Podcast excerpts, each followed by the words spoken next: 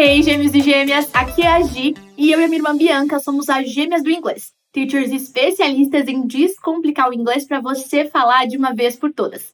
Se você está escutando esse áudio né, no nosso podcast Twin Talks, não se esquece de depois, quando você puder, se inscrever no nosso canal no YouTube, youtube.com.br gêmeas do inglês. E se você está assistindo esse vídeo, você já está informado agora que nós temos todo o nosso conteúdo aqui do YouTube, né? Os vídeos que nós postamos, com exceção dos aulões ao vivo às segundas-feiras, nós temos eles disponíveis nas principais plataformas de podcast, plataformas de áudio do Brasil. Então você pode escutar no Spotify, Apple Music, você pode escutar no SoundCloud. Então já tá aí a dica caso você não consiga sempre assistir de fato o vídeo. E para você que é novo no canal e não me conhece, não conhece a minha irmã, deixa eu me apresentar melhor. Meu nome é Giovana e há mais ou menos 10 meses eu moro na Flórida, nos Estados Unidos. Eu sou casada com um cidadão americano e por isso eu tenho green card. Eu passei por todo o processo, tem um vídeo no canal falando sobre como foi todo o meu processo do green card, quais são as etapas, quanto eu gastei, quanto tempo demorou. É, quando eu tiver três anos como residente permanente aqui nos Estados Unidos, justamente porque eu sou residente, por ser esposa de um americano, eu vou poder aplicar para naturalização, para me tornar uma cidadã americana. Outros tipos de visto muitas vezes requerem, né? Outros tipos de green card requerem que você tenha cinco anos de green card, né? Cinco anos de residência permanente para poder se naturalizar, mas como o meu tipo é pelo casamento, são só três anos. E uma das etapas desse processo de naturalização, juntamente com muitas taxas que você tem que pagar, é justamente ser aprovado num exame de civics, né? Um exame para avaliar os seus conhecimentos cívicos sobre os Estados Unidos. E nesse exame você vai ter perguntas sobre governo e sobre história dos Estados Unidos. O órgão que é responsável pela aplicação desse exame, que na verdade é um exame oral, o entrevistador vai perguntando para você tudo isso, porque ao mesmo tempo ele está avaliando as suas habilidades no inglês, né? É importante que você fale inglês fluentemente para poder se naturalizar, é um dos requisitos. O órgão responsável, que é o USCIS, que é United States Citizenship and Immigration Services, é o Serviço de Imigração e Cidadania dos Estados Unidos, ele disponibiliza um PDF com orientações para essa prova. E nesse PDF ele explica, né, que o documento aqui tem 100 perguntas, são perguntas sobre história e governo americano, e essas perguntas podem aparecer no seu exame, mas no seu exame você vai ter que responder apenas 10. O entrevistador vai perguntar oralmente apenas 10 e você precisa acertar 6 dessas 10 questões. E uma vez que você tenha acertado 6, o exame para, você não precisa continuar e responder mais perguntas. Se você, por exemplo, acertar as primeiras 6, acabou por aí. Se você errar a primeira e acertar 6 em seguida, na sétima pergunta para. Você não precisa de fato responder as 10, você precisa ter 6 acertos, no máximo em 10 tentativas e em 10 perguntas, ok? E eu quis trazer esse vídeo então aqui para o canal e eu vou selecionar cinco perguntas de governo americano e cinco perguntas de história dos Estados Unidos para você tentar responder e avaliar se você conseguiria ou não passar nesse teste. Claro que tá tudo bem se você não conseguir, porque existe um material para que seja estudado e você possa chegar mais preparado, preparada nesse teste. Eu vou pedir para nossa equipe deixar o link desse PDF que a USCIS disponibiliza, tanto na descrição do YouTube para quem está assistindo o vídeo, quanto na descrição do podcast para quem está assistindo a experiência em áudio. Combinado? Sem mais delongas, bora ver se esse teste vai ser difícil ou não para vocês. E é que também já vou me avaliando, né? Já vou me preparando. E claro que quando eu fizer de verdade, eu vou contar tudo para vocês. Então, já se inscrevam no canal. A gente vai postando muitos conteúdos aqui sempre. Daqui a dois anos a gente conversa de novo sobre esse assunto. Então, vamos lá. Vamos começar com as perguntas sobre American Government. Governo americano. E eu quero começar na primeira categoria, que é Principles of American Democracy princípios da democracia americana. E a primeira pergunta que eu vou fazer é: What is the supreme law of the land? What is the supreme law of the land?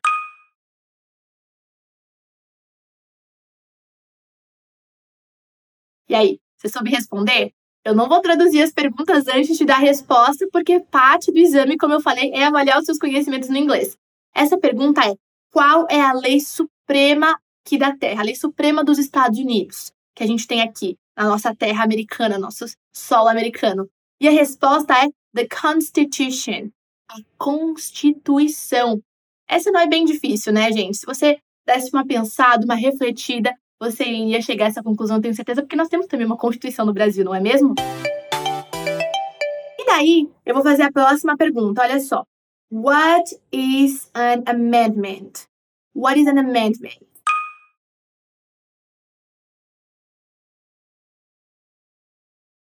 Gente, a pergunta é: o que é uma emenda? E a resposta é que uma emenda é uma mudança na Constituição ou uma adição na Constituição. Ao contrário do Brasil, eu já vou também ter aqui um pouquinho de, né, uma, um, um vídeo explicando um pouquinho também sobre governo americano. Ao contrário do Brasil, que a gente tem uma Constituição bem recente, se eu não me engano, a última Constituição é de 1988. A gente teve algumas constituições ao longo das últimas décadas. Os Estados Unidos ainda preserva a mesma Constituição que estava lá quando os Estados Unidos foi decretado, né? Se tornou independente da Grã-Bretanha e se tornou uma nação independente, né? Como os Estados Unidos passou a existir como país, como nação, Estados Unidos da América, aquela Constituição que fez parte disso, ela se preserva até hoje. Conforme as coisas vão mudando e novas necessidades vão surgindo, vão sendo feitas emendas a essa Constituição para que ela vá se atualizando, mas a Constituição, os princípios raiz, core, são os mesmos. Vamos para nossa terceira pergunta. What is one right or freedom from the First Amendment?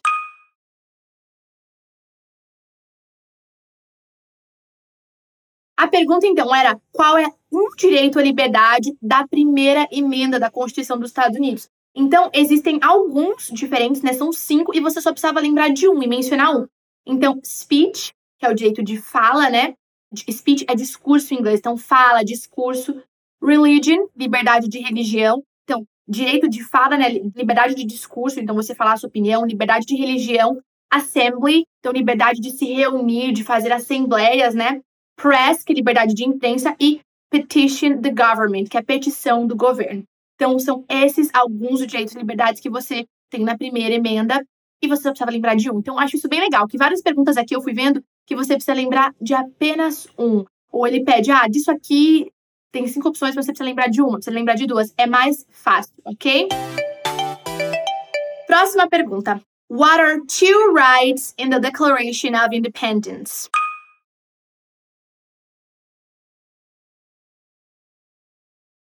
Essa pergunta aqui é: quais são dois direitos que estão na Declaração de Independência? Rights são direitos em inglês. Dependendo do contexto, right também pode significar a mão direita, né? Ou direita como direção, né? Virar a direita ou correto, certo? Mas right também significa direito. Se você já assistiu o musical Hamilton, que eu definitivamente recomendo, e você conhece as músicas, você acertaria essa pergunta. Em uma das músicas, tá tendo uma das canções, né, o Cabinet Meeting, tá tendo uma batalha ali de gabinetes entre o Hamilton e o Thomas Jefferson. E na hora que o Thomas Jefferson vai falar a parte dele, ele começa falando Life, liberty, and a pursuit of happiness. We fought for these ideals. We shouldn't settle for less.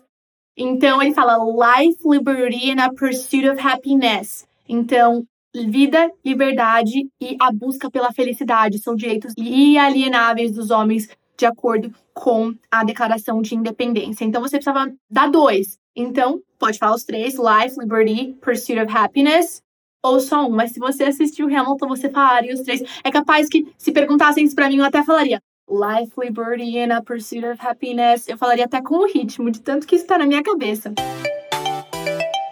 Próxima pergunta. Ainda falando sobre governo americano, e daqui a pouco a gente chega nas perguntas nas outras cinco sobre história americana. How many US senators are there?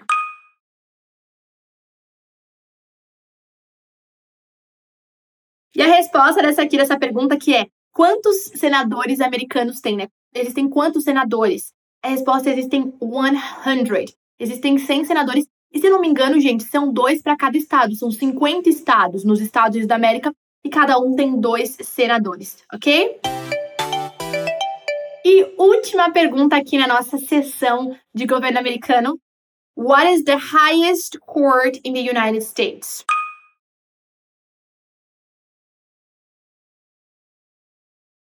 A pergunta então é qual é a corte mais alta, mais elevada, está lá no topo, né, na hierarquia dos Estados Unidos? E a resposta é the Supreme Court. The Supreme Court. Quando vai para a Suprema Corte, que é a Supreme Court, aí não tem mais como apelar para outras cortes, aí realmente a decisão é essa e pronto, acabou. E aí, tá achando difícil, fácil? Eu quero saber depois nos comentários para quem tá assistindo no YouTube e quem tá escutando no podcast, pode depois me contar o que achou, mandando uma mensagem no direct do nosso Instagram, arroba Gêmeas do Inglês. Vamos então agora para algumas perguntas, cinco perguntas sobre história americana. Eu não achei as perguntas que eu fiz super difíceis, não, tá? Alguém que conhece um pouco de governo americano teria conseguido responder, pelo menos aí acertando três, que é o que a pessoa teria que acertar dessas cinco, né? Pensando que no total de dez a gente acerta, tem que acertar seis, pelo menos três. Se você acertou pelo menos três, você estaria caminhando em direção a uma aprovação. Vamos lá, então. A primeira pergunta é a seguinte: What is one reason colonists came to America? What is one reason colonists came to America?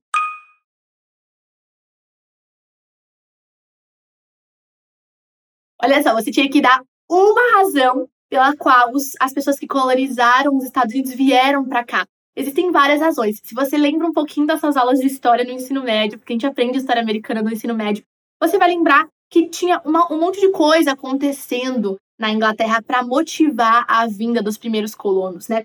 Então, algumas das buscas que as pessoas tinham eram por freedom, por liberdade, inclusive liberdade religiosa, religious freedom, né? Porque elas eram cristãs e o governo agora, né, a, a religião oficial era o anglicanismo, se eu não me engano. Então, porque o, o rei da Inglaterra se desvinculou do Papa porque ele queria se divorciar, né? Aconteceu uma história assim, e daí o Papa era uma autoridade, ele não podia, não permitia divórcio, ele se tornou então a cabeça da religião anglicana e tal. Então, religious freedom é uma que seria fácil. Economic opportunity, oportunidade econômica, né? Você chegar naquela época em novas terras, numa nova nação, poder cultivar a terra e ser dono daquela terra que você está cultivando, poder ter mais prosperidade para sua família, era uma, uma, um dos motivos também. Então, political liberty, liberdade política, eles mencionam várias. Eu acho que aqui eu focaria nessa questão do freedom, da liberdade, da liberdade de religião, religious freedom, da questão de oportunidade também econômica, economic opportunity. Seriam essas que eu focaria, só tinha que responder uma. Teria acertado ou não? Agora, essa próxima pergunta, quem assistiu Hamilton também vai saber, gente. Quer treinar o seu inglês, aprender músicas legais, assistir um espetáculo que foi super premiado e ainda de quebra aprender um monte sobre a independência dos Estados Unidos? Assista o musical Hamilton. Tem disponível no Disney Plus. Olha só, já tô até fazendo propaganda aqui. Gente, próxima pergunta, segunda pergunta da nossa sessão de história americana, sétima pergunta desse vídeo. Why did the colonists fight the British? Why did the colonists fight the British?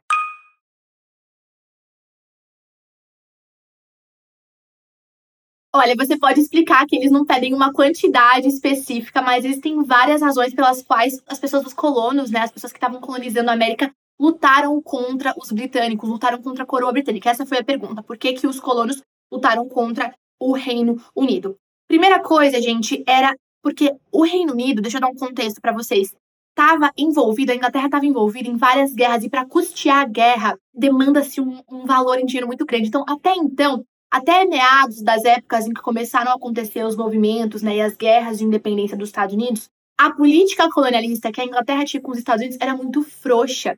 Né? Eles não tributavam grandes taxas, eles não controlavam politicamente e leis e tal. Os colonos tinham e desfrutavam de grande autonomia, né? tinham grande liberdade autonomia. Acontece que conforme a Inglaterra foi precisando de mais dinheiro, esses laços colonialistas foram se estreitando, isso começou a incomodar os colonos que moravam nos Estados Unidos, que até então nem eram os Estados Unidos da América, né? Era uma colônia da Inglaterra.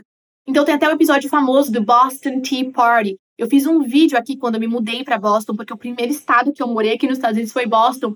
Eu vou pedir até para a equipe deixar aqui, eu fiz um, um vlogzinho por Boston e lá eu mostrei para vocês a parte do porto de Boston que aconteceu o Boston Tea Party, a festa do chá de Boston, que os colonos pegaram carregamentos de chá vindos da Inglaterra e jogaram ao mar uma forma de rebelião contra o quê, gente? High taxes, impostos altos. Então tinha taxation without representation. Tinha altas taxas, mas sem representatividade, sem motivo pelo qual tá cobrando essas taxas, sem investimento do governo aqui mesmo, né? Outra coisa, because the British Army stayed in their houses. Porque a, os soldados britânicos ficavam nas suas casas. Então isso também incomodava e porque eles não tinham self-government, eles não tinham esse governo próprio que eles estavam buscando. Então esses são alguns motivos, como não especificou quantos, com base nos meus conhecimentos prévios de Hamilton, sem ter estudado para essa prova, eu teria certamente ido nessa de high taxes, de taxas altas, de impostos muito altos, por conta de Hamilton, como eu falei, né? Tem uma música, inclusive, que o Hamilton mesmo canta, e daí tem uma parte que ele diz assim, ó, Why should a tiny island across the sea regulate the price of tea? Porque uma ilha pequenininha do outro lado do oceano deveria controlar o preço do nosso chá. Essa ilha é a Inglaterra, né? Why should a tiny island, island across the sea regulate the price of tea? Ele fala bem rápido, assim, é tudo meio rap, né, no, no Hamilton. Então eu lembraria dessa, ok? Se for nessa segunda, tem mais três, como vocês estão indo. Se você errou essas duas, você precisa acertar essas próximas, tá? Vamos lá. Próxima pergunta. Who wrote the Declaration of Independence?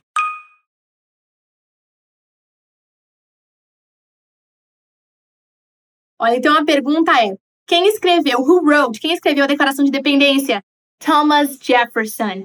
Gente, essa eu também saberia responder. Aqui tem a colinha, claro, mais por conta de Hamilton. Gente, Hamilton é sensacional. Nunca pensei que um espetáculo poderia me ajudar tanto em algo tão importante que vai ser quando eu fizer minha prova da cidadania.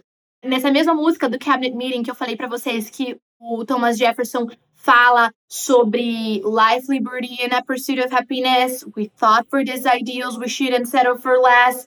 Ele fala, né? Enterprise men quote, and quote them, don't act surprised, you know, cause I wrote them. Então ele fala, não haja de forma, não haja como surpreso, eu sei porque eu escrevi, né? Então ele fala que ele escreveu a Declaração de Independência, and that's why I know, e é por isso que eu sei.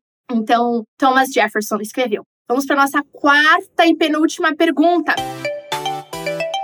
E essa quarta e penúltima pergunta é também algo que quem assistiu Hamilton vai saber. Quem assistiu prestou atenção na letra, né? Aprendeu a letra, vai saber. Inclusive, os nossos alunos do curso, eu já dei várias aulas VIP para vocês. É, para quem não sabe, eu e a Bianca temos um curso de English e nós temos aulas ao vivo, além das aulas gravadas que fazem parte aí da estrutura curricular do curso, a gente tem aulas ao vivo, interação com os alunos toda semana. Em algumas aulas, eu ensinei as músicas de Hamilton. Então, vocês, alunos, têm que estar mais ligados, hein? Se você tem interesse em fazer parte do nosso curso, eu vou pedir para a equipe deixar na descrição aqui do YouTube e também no podcast o link para nossa lista de espera. É só se cadastrar lá sem compromisso e quando a gente abrir novas turmas você recebe aviso, informação e tudo mais, beleza? Descontos especiais. A penúltima pergunta é: The Federalist Papers supported the passage of the US Constitution. Name one of the writers.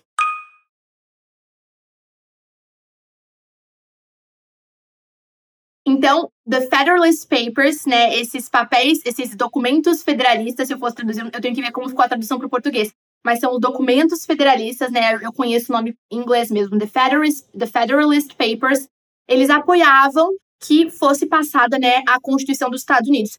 Deu nome de pelo menos um dos escritores, uma das pessoas que escreveu os papéis The Federalist Papers. E, gente, quem assistiu Hamilton saberia também, porque eles falam dos Federalist Papers, que eles tentaram, a ideia era fazer 25 essays, né, dissertações anônimas, divididas igualmente, tanto que as pessoas que são fãs de Hamilton até falam, como assim 25 dividido igualmente? Não dá. Mas divididas entre John Jay, James Madison e Alexander Hamilton. Bendito do Hamilton. E daí, no final das contas, o Madison escreveu algumas, acho que o, o John Jay ficou doente depois de escrever cinco, e o Hamilton escreveu mais de 50 depois. Tem até uma música em Hamilton que fala Why do you ride like you're running out of time? Ride day and night like you're running out of time. Every day you ride like tomorrow won't arrive. Então, por que, que você escreve como se você tivesse sem tempo nas suas mãos? Você escreve de noite como se amanhã não fosse chegar. Então, também é outra coisa que Hamilton teria ajudado. E vamos então à nossa última pergunta. Essa pergunta é sobre uma história um pouquinho mais recente dos Estados Unidos. What did Martin Luther King Jr. do?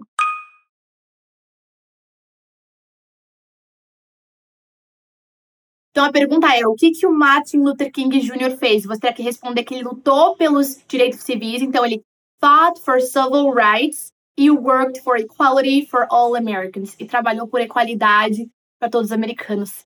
É aquele que fala no discurso, né? I have a dream, eu tenho um sonho. E foi uma pessoa, assim, super importante nisso, né? Pela equalidade dos direitos aqui nos Estados Unidos. Me conta nos comentários essas 10 quais você acertou. Você gostou de aprender um pouquinho também mais sobre história e governo americano através desse vídeo? Me conta se você tem vontade de migrar para os Estados Unidos e quem sabe, depois de um tempo morando aqui, como residente permanente, passa pelo processo de naturalização e se tornar um cidadão, uma cidadã norte-americana. Espero que você tenha gostado desse podcast, desse vídeo. Não esquece de deixar o like e a gente se vê no próximo. Take care.